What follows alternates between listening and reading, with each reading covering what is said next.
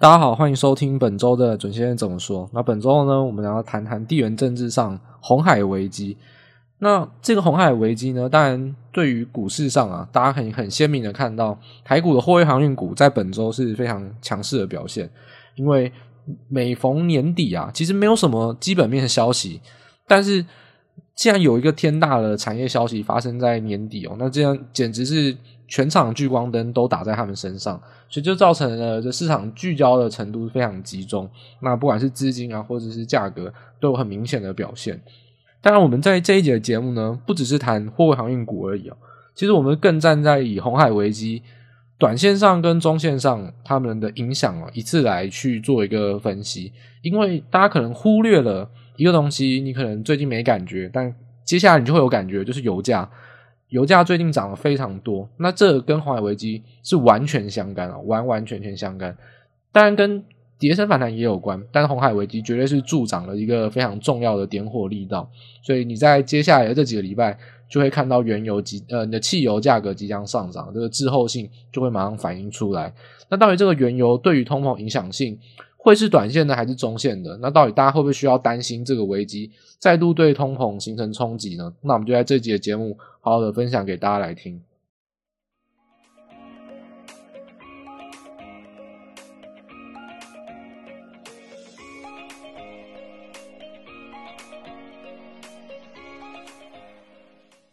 好，首先，那我们当然先从这个故事的背景啊，当然这个短线上的事情嘛，所以这个几天内发生的事情哦，我们绝对是要把时间序先把它搞清楚。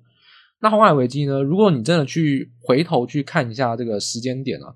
全世界关注是大概在十二月十五号的午夜吧，就台湾时间十二月十五号的午夜，因为我们录影的当下是礼拜五的傍晚嘛，所以差不多是上一集我们 Podcast 录完，然后回家，诶在准备要睡觉的时候呢，发现不得了了，全世界的新闻开始洗版了。那这个十二月十五号的晚间啊，大概在午夜啊，大概就是一个正式去启动它舆论开始热议的一个时间点。目前回过头去看，其实这个事情不是十二月十五号就开始了，但事情都是有酝酿的，慢慢到真正引发舆论的焦点。那这个事情的背景呢，可以追溯到什么时候呢？其实不意外啊，追溯到就是以巴冲突。那这一次攻击霍桂伦的哦，那我们先介绍他，就是这个什叶派的胡塞武装，就是也门的反叛军啊。那也门他就是现在就在内战，也门的政府军呢，原则上是跟这个沙利阿拉伯啊等等的比较好，但是呢打不过反叛军哦，就胡塞武装，所以呢基本上现在这个胡塞武装是占领他们的首都，当然比如说曼达布海峡，就是目前它要经过的红海的海峡最窄的地方，当然也是有非常多他们的。军事武器有可能是无人机，可能是小型飞弹等等。那这个以巴冲突的报复，为什么跟这件事件有关呢？哦，这就其实是跟这个地缘政治上很有关了。因为那也门反叛军，我们刚才有介绍他嘛，就胡塞武装，他是什叶派的。那什叶派老大就伊朗嘛，所以这其实是很典型的代理人战争哦。就是说，以巴冲突嘛，是算是美国跟伊斯兰教的代理人战争，就以色列跟加萨走廊的那个巴勒斯坦去打，这典型的代理人战争。那报复呢也一样哦，老大都不会出面，都是打代理人战争。所以伊朗呢，他是什叶派老大，那他是最痛恨美国的。那派谁呢？像之前的黎巴嫩真主党跟这一次的胡塞武装，通通都是他小弟啊，都是那些国家的反叛分子。然后他培养了一些境外势力，当然就是他的左右两个护法。那所以这一次什叶派的这个攻击啊，当然就是轮到胡塞武装来去做一个行动。所以这一次我们去看整个行动，它算是以巴冲突的一个延续啊。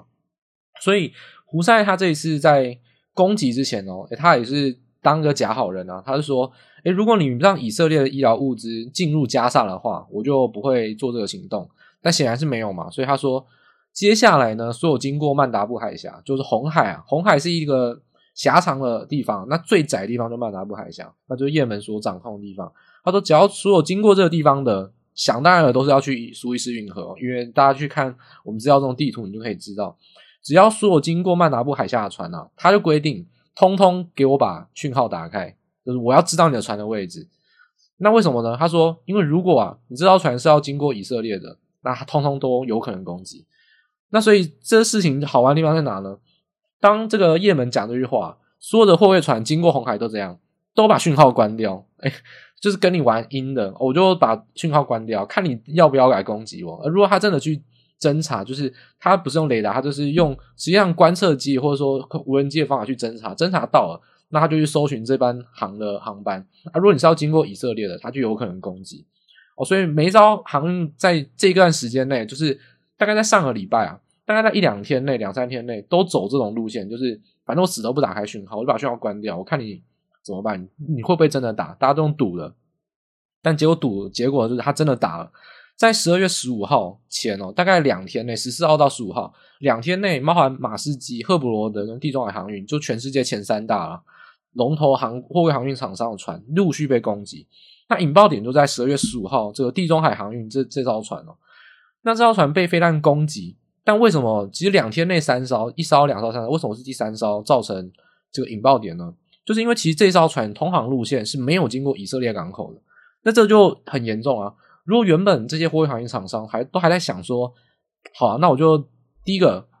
我就经过以色列的船哦，我就绕路。那、如果真的假设我只是经过北欧的航线，大不了我两个方法嘛，我就不停以色列的港口哦，以色列有两个重要的港口，那我都不停，那这样子有可能就不被攻击哦。它这是一个折中的手法。那第二个当然就是一样，我就去把讯号关闭，我就去赌。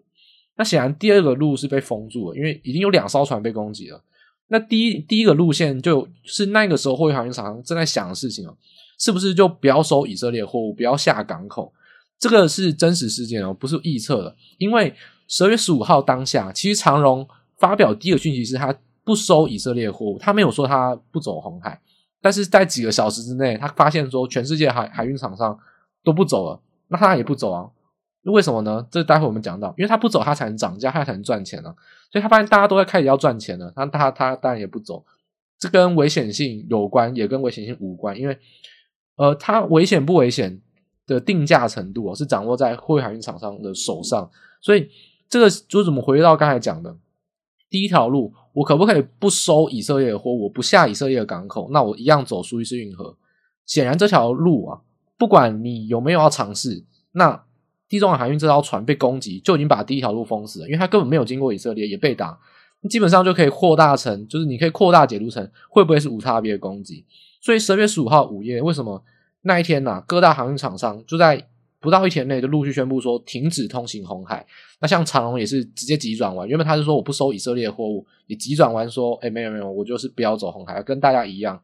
那就要绕行好望角。所以这个事件背景就是这样子，就来自于说这个算是以巴冲突的延伸，然后什叶派跟呃亲美势力啊的一个冲突啊，就欧美包含台湾也算啊，就是我们这个势力跟伊斯兰教世界，尤其是什叶派的冲突，所以扩大成无差别攻击。那航运厂商当然就没有理由再去坚持走那边，毕竟这会是他们赚钱的一个发战争财的一个机会。待会我们会来补充。好，所以如果我们先重新整理哦，这件事情的影响 overall 到底是多少呢？其实，当然走苏伊士运河的呢，货运航运是一个，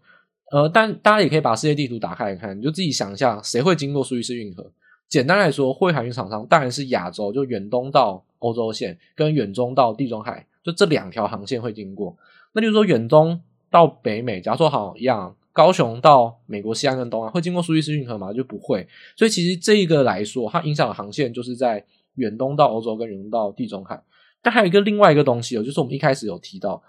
就是通膨的因子是原油。原油啊，大家知道它的产地就是在波斯湾，波斯湾只要运往欧洲，甚至是部分运往呃其他中南美国家，都会走到苏伊士运河。那基本上。这个东西就会影响到原油的价格跟它供给啊，因为这是立即性的，原油市场是非常敏感的，而且它有国际的期货报价，所以它是立即性的反应，它甚至比货运航运的报价都反应得更快。那如果我们综合贸易量，就我们以贸易价值来去做衡量的话，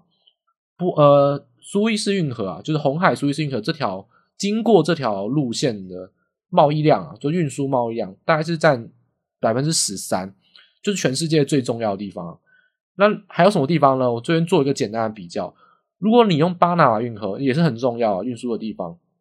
巴拿马运河占的贸易总值大概是占九趴，所以大家就知道说，哎，我们先前有提过这个巴拿马运河对于散装航运跟原物料的影响。那这个一样啊，就是如果你去看，它是比巴拿马运河更严重的影响，但它影响更多的是在于货柜航运跟就是运输货物啊，还有在原油呃原油跟天然气的一个部分。那当我们就先拆解来谈了。我们先第一个来谈这个货运航运的运价。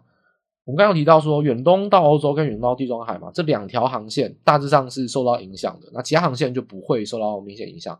但我们不能说不会，因为大家知道船是可以调来调去的。例如说，像之前哦，在疫情的时候，万海不是都做近洋航线吗？看长荣跟阳明赚那个美国航线赚得爽翻了，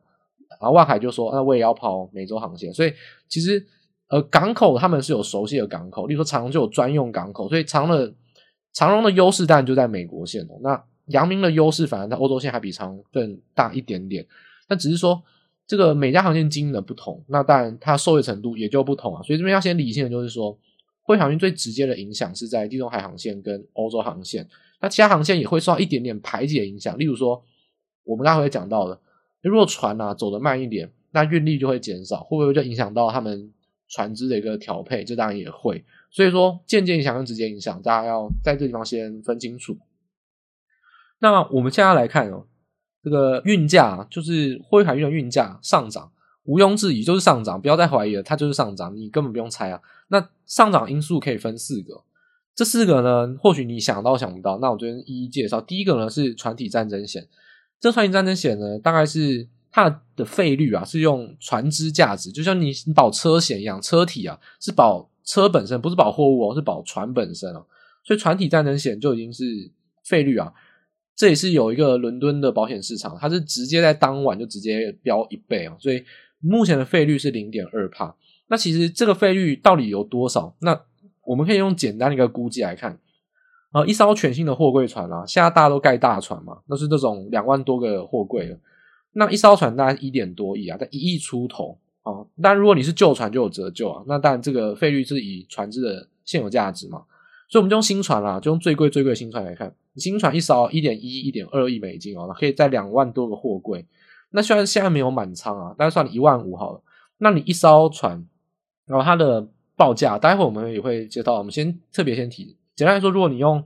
呃去欧洲航线来说，欧洲航线大概成本价是一千哦，所以你。一艘船大概可以赚哦两千多万，那两千万的话，比起这个船体的战争险呢的费率啊，其实大概是好几百倍。也就是说，其实这个还算是小钱啦。就是说，这个保险费就算翻了一倍，大概也是你收到单趟哦，你在一艘，假如说从呃远东到欧洲来回跑，可能要跑两个多月到三个月，但是。这个赚的钱都比你跑一趟的这个保险费率啊是好几百倍，大概两两百倍到三百倍，所以这其实算是小钱了。就算翻倍，我翻两倍、翻三倍，影响也都相对有限哦。当然，这是其中一个他可以跟他客户说我要涨价的理由哦。他可以讲得很精的说，诶，我们保险费都涨一倍嘞，所以我要涨价。但如果你认真去算，就知道这些都保险费是小钱了。那第二个跟第三个算是联动了，就第二个是提到你绕绕行嘛，就是说你要从。这个苏伊士运河的航道直接走好望角，那这个距离啊，就是油钱来算就多百分之四十到百分之六十。那百分之四十是北欧航线啊，因为北欧航线本来就比较远了，所以你绕行的话，相对来说你的分母比较大嘛，所以你当然影响是相对少。但地中海航线原本你经过苏伊士运河哦，走一走就已经要跑完了，现在你要绕过好望角再跑回去哦，再经过这个伊比海峡再进去地中海，这个是超级大原路哦，它的影响反而更剧烈，因为它距离很近。所以它受到影响更大，它就是所谓呃油价可能会单趟上升六十趴的一个航线，那时间成本就对应到这个啊，就是你跑越远，当然也就要跑越久，你绕行的距离跟成本就是正相关了。所以原本的一个绕行时间，我们刚才说，假如说从高雄到欧洲，你跑一趟大概一个多月哦，到两个月，一个多月啊，那你现在每一趟大概都要多花十几天到二十天，所以这个时间上的影响也是受就是。受到这个绕行好望角，那油钱跟距离哦，那时间跟油钱都是成本，因为你少跑，这样你全年可以跑，假设啊，欧洲线我都只跑欧洲线，我来回可以跑四点五趟，那经过这个影响，如果这是长期啊，但我们待会讲到应该是不会，如果是长期的话，那你可能一年只能跑三点多趟，这其实也是少赚到钱哦，所以时间成本也是成本哦，这也要算进去。那第四个的上涨因素是危险溢酬。危险溢酬，你想说这什么鬼东西？不好意思，货运航运厂商就是在赚危险溢酬。什么是危险溢酬呢？就是当他今天面临风险的时候呢，他会需要你给他合理的利润。那今天风险越大的时候呢，他就要把风险的成本再外加利润调高。但问题是，现在这个风险有多大？不知道。现在这个风险，就算你估量出来，但还刚发生，而且正在势头上，行商是绝对有议价权的。所以，其实你说那些东西上涨都成本、成本、成本，那他当然要把他的报价转嫁上去。但实际上，它到底为什么能赚更多钱？也就是它利润，利润就来自于这个危险溢酬。所以我们会说，灰海厂商是赚战争财。你也不用觉得说他们还很可怜哇。他们运艘船而已，要多花油，又要多花保险，然后是不是成本变高？然后涨价是不是都没办法去补贴？想太多，它调高价格绝对大过它的成本，因为这个危险溢酬啊，每家航商在现在一开始的一到两周内，绝对都是漫天喊价，好不容易这个没赚到什么钱，都贴近成本价，现在好不容易一个事件，我要绕远路，当然要好好的去跟大家来收一笔费用，所以这危险溢酬就是航商。赚到了这个利润，应该说多赚到了利润，因为在现在这个期间点，到底绕行一趟多花油钱是多少？我们现在都只是估算哦，到底多花多少不知道。然后大家还要想哦，就是你在这个过程中，哎，你有很多计划赶不上变化。那些灰海运厂商上面都有员工啊，包含船长、包含轮机长等等，还有水手，他们因为路线改变哦，有很多，例如说他们要靠港停靠的补给物资，都走一条。不熟悉的路线，那他们实际上，呃，第一个入港的时间点有可能会被受到拖延，但是因为你都熟不熟悉的国家，你都要绕非洲，再是非洲那些东西的物资啊，你有没有办法买到？当地的供货商就没有没有办法去买到，因为你不是一个熟悉的工作合作商啊。例如说，假如说长荣船，它一定都在高雄的时候补货啊，因为这就是它的大本营。台湾它就熟熟知谁可以拿菜，谁可以拿酱料，谁可以拿肉，或者是呃。电食电就是淀粉粮食，它都可以在熟悉的港口拿到，但走一个不熟悉的港口，这有很多东西都还是没办法去完全估算变化，所以这就是现在目前为止啊，就是航运厂商它调高报价最主要四个因素，就是保险，然后再来是呃油价成油料成本、时间成本，再是危险应酬，就是包含到很多不确定性跟它所要添加的利润。那我们再回过头去看说。既然它涨价了，那涨价的一个 pattern 就形式会怎么样呢？大家先了解，就是说，货运航运厂商呢是一个高度供给集中的架构，什么意思呢？我们就简单举例，呃，前十大货运航运厂商啊，大概占七十五帕的运力，但实际上你去看散装航运，诶，散装航运是非常分散，它大概前一百家都没有占到七十五帕，也就是说，但这个货运厂商确实也是全世界。数一数二集中的一个产业，它供给已经是非常非常呃联合垄断了，而且这十家还不能这样单独去算哦，因为货运厂商、货运航运厂商就跟航空是一样的，他们是走联盟制哦。现在有三个主要联盟，就 Two M 嘛，两家最最大家马士基跟地中海航运，然后再加上是长荣、阳明各参加一个联盟，就实际上你可以把它想成是三个联盟，所以这个集中度其实是比大家想象的还要再更高，它已经已经是全世界产业之中。算蛮特殊，已经算很集中的产业，但它在联盟制的经营之下是更集中。那这种基本上供给就只有两三家，然后呢，这种报价就是供给来决定报价的这种产业啊，那大家其实也会很熟悉。有什么东西呢？其实跟记忆体是非常像。记忆体是我们都知道是御三家，我们我们这边讲是 d r a 因为 NAND 还稍微分散一点。就 d r a 厂商来说，全世界就是三星、海力士跟美光。然后你就说南亚科，抱歉南亚科就是小到不能再小厂，那在全世界根本没有议价能力，所以就基本上就是御三家。那这三家在决定记忆体的报价是怎么样呢？就是看三星啊，看海力士要不要涨啊，然后美光再去跟着涨。因为三星跟海力士，三星基本上在这个 PC 还有最新手机的敌人是占优势。那海力士大家知道，现在 AI 发大财嘛，HBM 就是海力士的强项，因为二零一三年就是海力士研发出 HBM 嘛。所以大家现在都要去跟随着海力士的脚步，所以一个他们两个各控制一个，只要这两个宣布调涨，这两个宣布调降，那整个产业报价就会跟随联动。那所以这种同样的架构，供需架构决定的是这种报价调整的 pattern。所以其实不同产业还是会有类似的现象。就货运航运厂商而言也是一样，大家都是走合约报价，然后呢都是看龙头，龙头只要调价，底下人就跟着调价，然后方向完全一致。那这种情况永远都会发生在当大家都面临在同一个原因的时候，那小价厂商就可以说：“哎，我们都面临到同样的因素。你看大家的涨价了，那我也要涨价。所以这是在这个航运厂商之中发生的报价调整，非常典型的一种形态。就只要龙头喊涨，或者说龙头绕路，其他就跟着绕路，大家都做一样的事情，因为他们基本上是联盟。很多厂商，例如说像长荣跟中远海海运，就是就是中国那个中远海控，他们两个的是联盟制。那中远海控比较大，所以他们其实就会报价是联动，所以还有合经营路线，就是一起经营共同一条路线等等。所以当马士基啊，或者是说这个地中海航运，他们宣布去诶不走这个路线，那大家就说我也要不走。然后当然知道。地中海航运说我要调涨，马士基说我要调涨，那长荣跟阳明，然后包含像是日本的万等等，那就说我也要调涨，这就是在报价的机制下发生在航运厂商的世界，就是龙头喊涨，其他厂商就跟着涨，而且当因素没有消失前，就会一直涨，涨到超涨为止，这基本上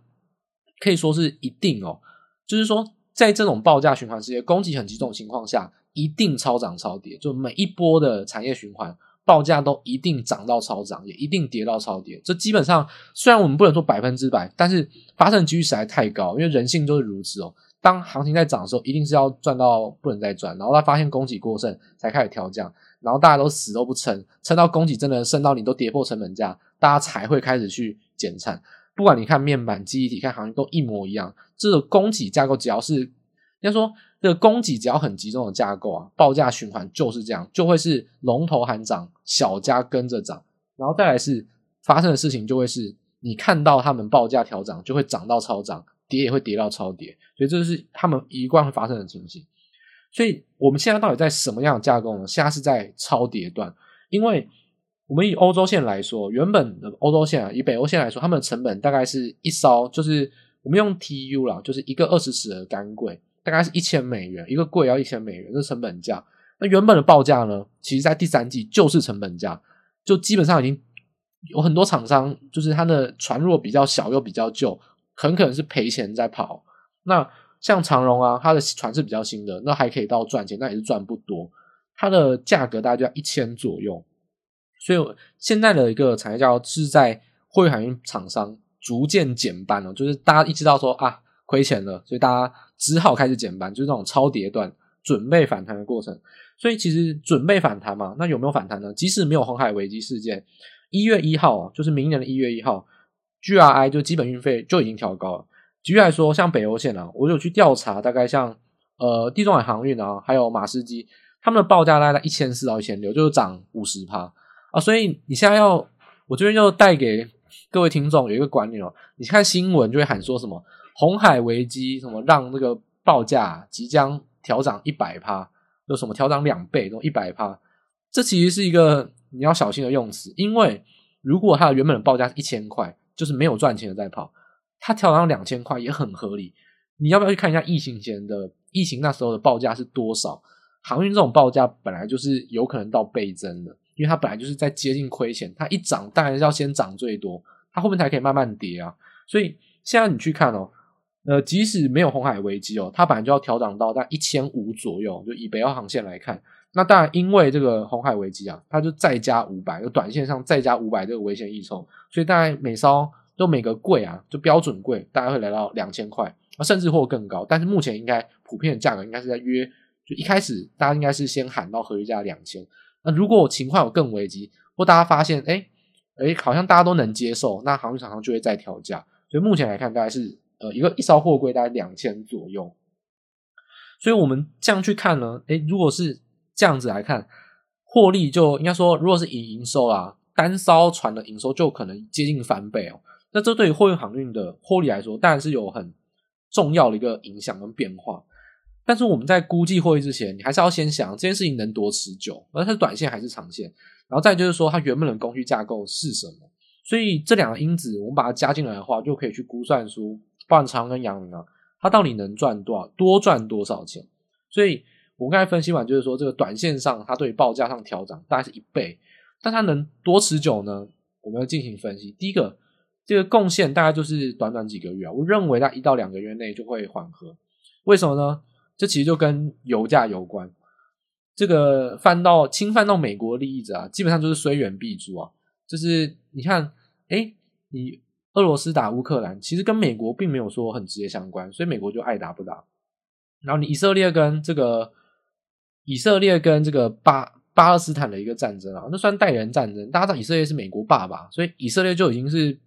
美国就已经算是哎，要稍微皮绷紧一点，但还是没有牵扯到直接利益啊，因为毕竟以色列的经济量体是比较小，这比较像是一种呃面子之争，他没有害到他的利益。但是现在原油硬生生直接从七十三块直接涨到八十块，那大家可以去听我们上礼拜讲的内容，就是油价到底对通膨影响什么？这基本上就跟我们上礼拜预期是一模一样发生。我们说，呃，预期哦，十二月底哦会涨到接近八十到八十一块的话，那一月基本上就没救了。一月的 CPI 数据就把上半月的数据基本上抵消，就会缴出一个平庸的数据。然后再下个月，你就会看到 CPI 数据会对市场不利。所以目前来看，我们上个礼拜跟上个礼拜讲的这些内容呢，是如预期发生，因为原油有反弹，而且刚好因为红海事件出现了我们不想看到的反弹，就是到八十块到八十一块，而且已经突破月线，所以这个上涨就是空头趋势啊，三个多月已经扭转了。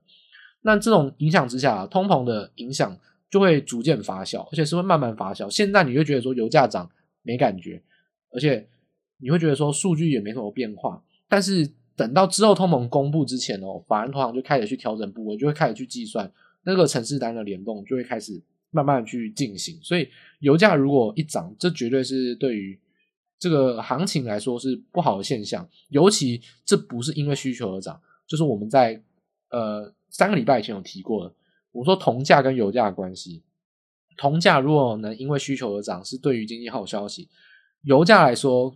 看起来需求是没救了，因为中国经济还是很惨。但是如果发现涨价，一定是供给出问题，那就是平白无故你的钱被吃掉，就是通膨平白无故产生，并不是经济繁荣的现象。就现在就是符合这种情形，所以如果油价持续的上涨，其实就会对通膨在我们就如同我们上上集或上集所预估的啊，这是在你二月会看到一月数据，大概就在二月初一月底就会陆陆续续的开始去显现越来越有压抑的情形。那现在开始就会发现这个通膨数据在一月。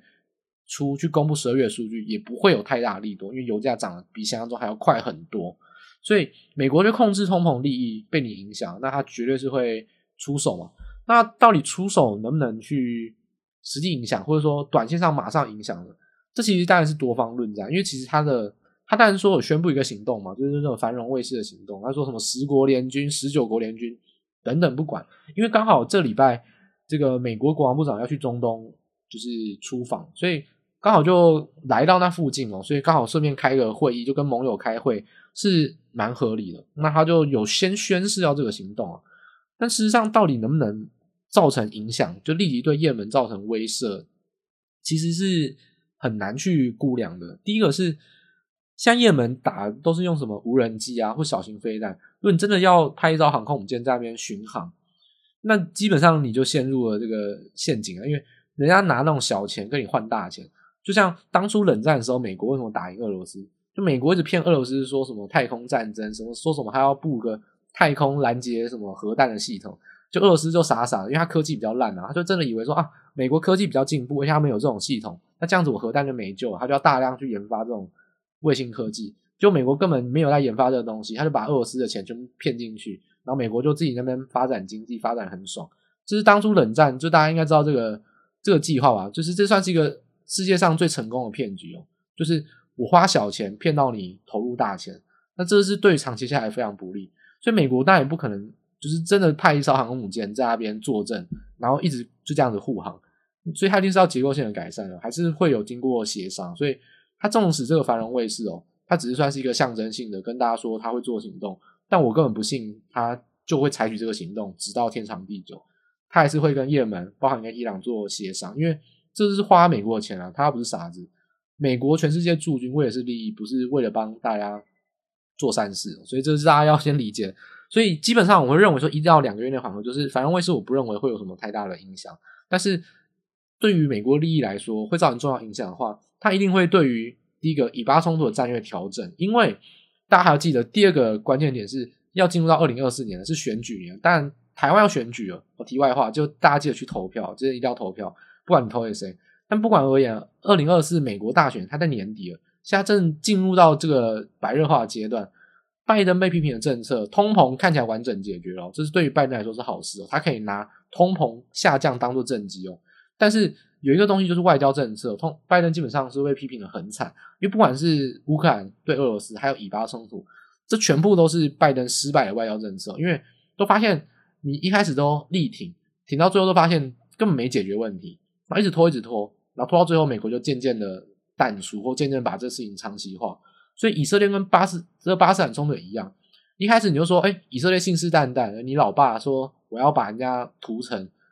结果一个礼拜两个月都没有屠城成功啊，还在继续那边打游击战。这这对于美国民众就会在想，因为美国很多，假如他是传统天主教，不是犹太人，他谁管你是不是犹太人？这是很实际的事情啊。美国是被犹太人掌控，但是很多人不是犹太人，所以投票来说是一人一票。很多人其实基本上会对于以色列这种事情越来越反感，这也是美国目前正在论战的一个焦点之一啊。所以对于以巴冲突哦，势必上就会去施压到以色列做放缓。例如说，当初也门如果真的去喊说医疗物资进入到这个巴勒斯坦，那如果真的把这个事情放宽，那也门或许就有协商空间。所以我觉得还是会以协商为考量。那这件事情，我觉得短时间内不会马上解决。但是也不可能持续太久，所以这是估大概一到两个月的原因。这也是第一个影响，就是如果红海危机对于货运航运厂商这种倍增的影响，但是大概成长期啊，大概就一次两次，也就是一个月内大概就报价调整完毕，慢慢慢慢就会跌回原点。那这个跌回原点，大家知道学过微积分嘛？这个积分积起来，大概就是差不多两个多月内是它可以多赚的一个时间点。那高点大概在一个多月跟一个月左右，所以。回过头来要去看供需结构，就是原本啊，大家还记得我们上一段所讲的，原本跑过周线都是用成本价在跑，就是因为它不减班，根本就在亏钱，就代表说运力就是过剩啊。那举一个实际的数据，今年的新船啊，把它加进来看，现在全世界的货运运力啊，有百分之三十趴是新船，因为大家知道，全部都造大船，然后就造很多船，疫情溶解的时候，全部都在造。那这是长隆厉害的地方，因为长隆那个。赵永发先生真的是太太猛了。他疫情前不知道他是用就是用估的，还是真的是算命算到，他就是先造船，所以他变疫情前就有长隆一堆船跑出来。那当然这是长荣他运气跟实力都兼具的地方。但无论而言，很多疫情荣景的时候开始造的船，现在都慢慢陆陆续续的下水。二零二三年有三十趴，二零二四年也不会少到哪里去。所以说，这种新造船的比例还是很多，那运力绝对过剩。也就是说。随着时间的经过，现在你减班的运力减少，好不容易让价格从成本价稍微脱离一点点，但是纵使经过这红海危机啊，在经过时间上的影响，一个月、两个月、三个月、一年两呃一个一季两季，基本上又会回到运力过剩，因为新造船又一直在下水，所以这个供需结构从需求跟供给来看，是绝对是供给过剩，这个是毋庸置疑啊。所以为什么会说这个短线上啊报价会涨，但是事情经过之后会跌回原点的原因就是这样子，因为真的新造船明年下水船数真的还是太多了，以目前全球经济复苏的状况来看，根本就完全没办法去抵消。而且大家知道，欧洲经济又比美国复苏的更弱，所以现在如果再涨是涨欧洲线的话，那其实回过头来跌价的这个幅度也会比较大。也就是说，怎么涨上去就会怎么跌回来，只是说你去计算这个时间点。大家可以贡献，就是一个我们刚才说一个月内到两个月内会缓和嘛，那从高点再跌回原本，就是都还是获利的嘛，只是你获利越来越少，所以当然你会有一点五个季度，就是我们估大概四五个月，或是航运厂商可以在这一段时间多赚的，那这就是我们所看到它可以获利多受惠的地方，就单纯依这次事件受惠的地方。但就这之后，一样就是惨淡的经营，你会看到什么阳明啊或者马士基又开始减班，然后又开始在。呃，零附近去飘荡，就是可能有时候赚，有时候没有赚，这就是很有可能发生的事情。所以，总和而言啦，这货运厂商影响到底是什么？其实大概就是三十趴，就以欧洲线来说，长荣三十趴嘛，阳明阳明是四十趴。所以，化危机带给他们的影响啊，一季度啊，因为我们估说大概是一季到一点五个季度嘛，就这样估起来，其实长荣大概可以营收，我们预计会增加百分之十五，长荣可以增加百分之二十。但是这是本业营收，因为大家知道长荣跟阳明营收的本业，这个是最简单。如果你连这个都不会算，那你就不要算基本面。这个这个货运航运厂商已经是最简单的题目，就是你要算它的获利，已经算是数一数二简单的。但是营运本业嘛，所以我们还要再加上就业外，业外有什么因素呢？第二，长荣跟阳明都有未分配盈余税，但这都是在第三呃第二季所影响了，因为他们去年赚很多，可是呢还没有配发出去，那都要先缴未分配盈余税，那等到股利配发出去，才可能在后续的税去做回冲。那这所以这都影响完了，这都是短期的负面影响。那从现在开始不会有明显的影响，顶多长荣会有一点点，因为长荣今年都还是有持续赚钱。那长荣还有另外一个负面影响是来自于 Q 三的业外正面影响。那这是一次性的一个收入啊，所以也是短线的。那基本上我们预期，包含第四季，或者说以主要影响到红海危机的，大概是明年第一季，也都不会受到这种短期影响。所以长荣业外影响大概是持平哦，所以这就蛮好估的，就不会有特别的影响。那阳明呢，刚有提到未分配盈余税的影响是减少了，但是有一个特别影响是阳明，大家知道它的营收跟跟跟这个资产的 base 啊，都比长荣小，但是其实它这个汇兑损益、汇兑损失的。金额单纯论金额都比阳明大，而比长荣大，所以大家知道，基本上呃在汇率这一块啊，长荣控制的风险是比较好的，也就是说，基本上他们在做外汇上的避险是做的比较充足。阳明呢，基本上就会随着汇率有比较明显的汇兑损失跟汇兑利益。但第四季大家知道台币涨成这个样子，美金一直跌，汇兑损失是绝对发生，是绝对发生，所以阳明还要再扣掉一部分的。这个业外损失，所以其实真的单论受惠程度来说，阳明的业内收益啊，其实是会比长隆还要更多的。它在这一次的危机上是会赚更多，但是因为这汇率损失的影响，其实呃我们去估算出来，阳明大概会呃 EPS 会从假设第三季零点八，它大概可以成长到一点二五。那长隆第十呃第三季是十点三，大概也可以成长到十六点五。你会发现说，其实长荣如果真的以幅度来说，它比阳明多一点点。但这是来自于说，因为业外啊，阳明的影响会更多，所以稍微影响到它业内获利。否则，其实以业内获利来说，是阳明大于长荣。但是以总结啊，税后的 EPS 来说，长荣会大于阳明。但无论而言，都算赚蛮多的。比如说，在一点一个季度到一点五个季度以内啊，其实都可以多赚百分之五十到百分之六十的 EPS。以季就以这个 QOQ 来算了，就一季跟一季之间的比较来看，大概单季可以成长五十到六十的获利程度。所以，如果你回头去看，说这到底短线上影响什么？其实短线上就是事情如果解决了，然后呢，行情啊，十日线跌破，这行情就没了，短线上就再也没有任何影响。那能剩下的事情是什么呢？就是去算获利。那以目前来看，其实长荣跟阳明确实是低估哦，因为这就是跟台股资金有关。台股主流资金就是电子股。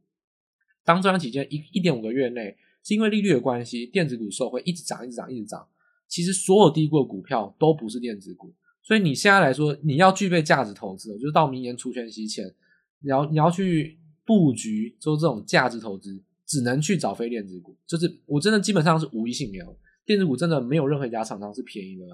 你只有买它的成长性，或是买高卖更高。其实你要说价值投资，电子股真的呃十趴不到，完全不符合目前的想法。但是长荣跟阳明确实是以价值股投资来说还有空间，因为以净值。股价净值比来说，零点八倍，目前即使现在短线涨了这么多，我觉得都还有十到十五趴空间。但大家知道，价值投资指的是以一个周期来看，它终会回到它合理价格。那你长荣跟阳明这种股票来说，它的周期就会落在除权息前，因为一定会炒高殖利题材。那除权息前哦，那是在明年六七月甚至五月公布股息。比如说你五个月内吃十到十五趴的一个价值投资的获利。那你到底要不要去承受？就就是你自己去决定啊。因为现在大家觉得说，哦，股股票市场上波动远大于这个，其实大家可能或许都不在意。但对于很多法人而言，他们资金是很庞大的。这个汇率海运厂商，他们都可以停泊很大量的资金，而且五个月赚十到十五趴，对他们来说够了。所以我认为，其实法人还是会蛮多资金会移往这边，不管是投信还是外资，一定都会在明年出现之前一直去移往这个地方去做价值型的投资跟布局。但是，对一般投资人而言啊，大家就要自己去想想看，你这个报酬你喜不喜欢了？因为其实说实话，五个月内赚十到十五趴，不算是很特别吸引人哦，真的不算是很特别吸引人。而且你还要担心说你现在是有可能买高，所以你很有可能下个月或下下个月还会有这种回撤的风险。所以这个基本上，我觉得大家就要去思考说，呃，以短期来看哦，就是顺着这个事件哦，一次炒到底啊，这个绝对没有回头空间，是要炒就要炒一波，炒到底。但是以中长期价值投资而言哦，只有任何的回，目前都还在低估，有回撤那就是更低估，这都其实都还是有很多呃布局的空间。对于大资金的人来说，所以这是在货运海运厂商，包含从这次事件，包含从目前整体的架构到明年就是供需过剩啊，所以我们去估值来说，以价值股的条件来看的各方影响。那最后我们也要补充一下，就是说有提到嘛，诶，除了这个原油啊是从七十三块涨到八十块，涨很多以外，那到底还有没有其他东西有影响？那举例来说，其实大家会应该要特别关心的是天然气，因为欧洲来说，他们最近的通膨已经是到月减哦，已经是非常夸张，已经到月减，就是因为第一个，他们经济复苏没这么好，再加上呃天然气是暴跌，最近最近几个月原油是下跌，天然气是暴跌，所以在他们的电力跟天然气相关的这个 CPI 的项目啊，都是跌非常多，所以。这个天然气如果再回涨的话，其实对于欧洲通膨就会有比较明显的作用。相较于美国来说，因为美国的天然气跟第一个天然气是有地域性的，美国一个市场，欧洲呢就荷兰跟 TTF 一个市场，然后在亚洲呢是看日韩哦，就是我们不然台湾也是啊，就走 LNG 运输船一个市场。天然气是一个地域性的市场，所以基本上欧洲会受到影响比较多。那台湾影响跟美国影响就会相对还好。但是原油就全世界的影响，所以以天然气而言哦，这个短线上啊，这个天然气是有大涨百分之七，但是回过头来呢，最近几个交易日是没有再往上涨，但就是持平啊，大概算是一个呃先终止跌势，但是呢，终止跌势就是已经酝酿涨势的可能的开端，因为它至少已经终结了三个多月以来的跌势哦，所以先花时间把这个跌势给扭转，就空头给扭转，但是还没有起涨，跟原油比起来。那原油的话，目前基本上已经确立这个多方的一个反弹了，就是扭转三个多月来空头。那现在这个情况下，这个顺势炒作的资金会炒到哪边去就不一定哦。上方基本上如果炒到八十二、八十三，就是最后一个关卡。如果再炒上去的话，基本上就美国的页岩油就会喷出来了，就一定会疯狂的去产页岩油，再把油价压下来。所以长期而言，这个油价预期。我们上之前就预期嘛，大概会是在七十八块到八十五块。那现在看起来回到八十块，就还有一点点反弹空间。但页岩油就会随着这个油价而涨，页岩油就一直供给增加，然后原油库存增加，慢慢就会在这情况下去做震荡。当然，如果原油已经回到合理价了，那之后也不不容易哦。应该说，短线上就会对于 CPI 当然有一些影响，但是就长期而言，也不会对于 CPI 有持续性的影响，因为以月增而言，它大概慢慢就会持平。就不会再像过去几个月月减让你过得这么爽，但也不会再像接下一两个月出现月增让你很担心。就长期而言，原油就会稳定在这个价格，因为全球的经济是，尤其是中国影响，就是全球的需求而言是比较疲软，再加上页油随时想要炸就可以炸，所以供给而言基本上也不用太担心会有短缺的问题。现在没有疫情这回事，所以七十八块到八十五块会是一个比较合理的区间。那以通膨来说，你未来就会看到原油这个项目开始会慢慢变成零的一个月增，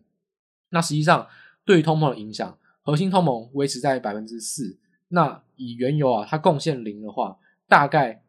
CPI 就会从现在的三趴，大概上涨到三点五到三点六趴，这其实跟我们之前报告预期的是一模一样，就没有改变我们所做的预测，也就是 CPI 目前还会有反弹空间，大概就会跟随到比。核心 CPI 低一点点，因为原油相对而言涨价是没有核心 CPI 这么高，所以现在看 CPI 大致上就会有三点五到三点六的反弹空间。那这也会是在二月你看到一月的空间，或三月看到二月的数据公布，慢慢慢会有 CPI 年增回温，然后来自于说月增原油不再贡献负面，就是这样子的一个联动预期啊。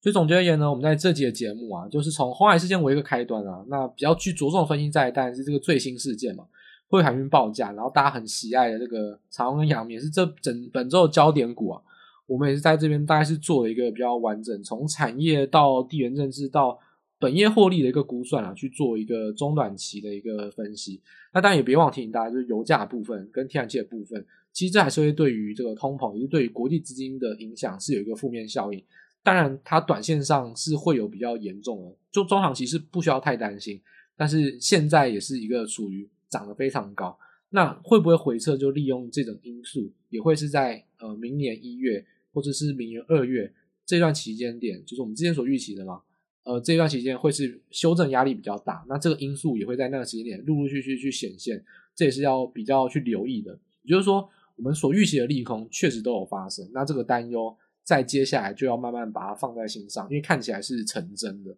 所以一月中甚至到财报季，只要没只要金融股的财报季一公布完，大概就是利多结束了，因为接续的财报应该都会反映出，呃，就实际获利没有这么好，然后再加上是通膨会陆续的在二月初公布，所以这时间点我们还是抓在一月的第三周，就金融股的财报一公布完，大概就会是一个短线上利多解禁的点，那这是我目前看待行情依然是维持这样子一个时序上一到两个月内的一个预测。那以上就是我们今天的完整节目，一样在节目的最后提醒大家，如果喜欢我们节目的话，可以呃分享给亲朋好友，或者在留言处呢跟我们去分享你的看法，或者是想要聆听我们谈特别的一些焦点议题，也可以在下方去做留言。那一样，我们在下周的各大 Podcast 平台再跟大家做见面喽，大家拜拜。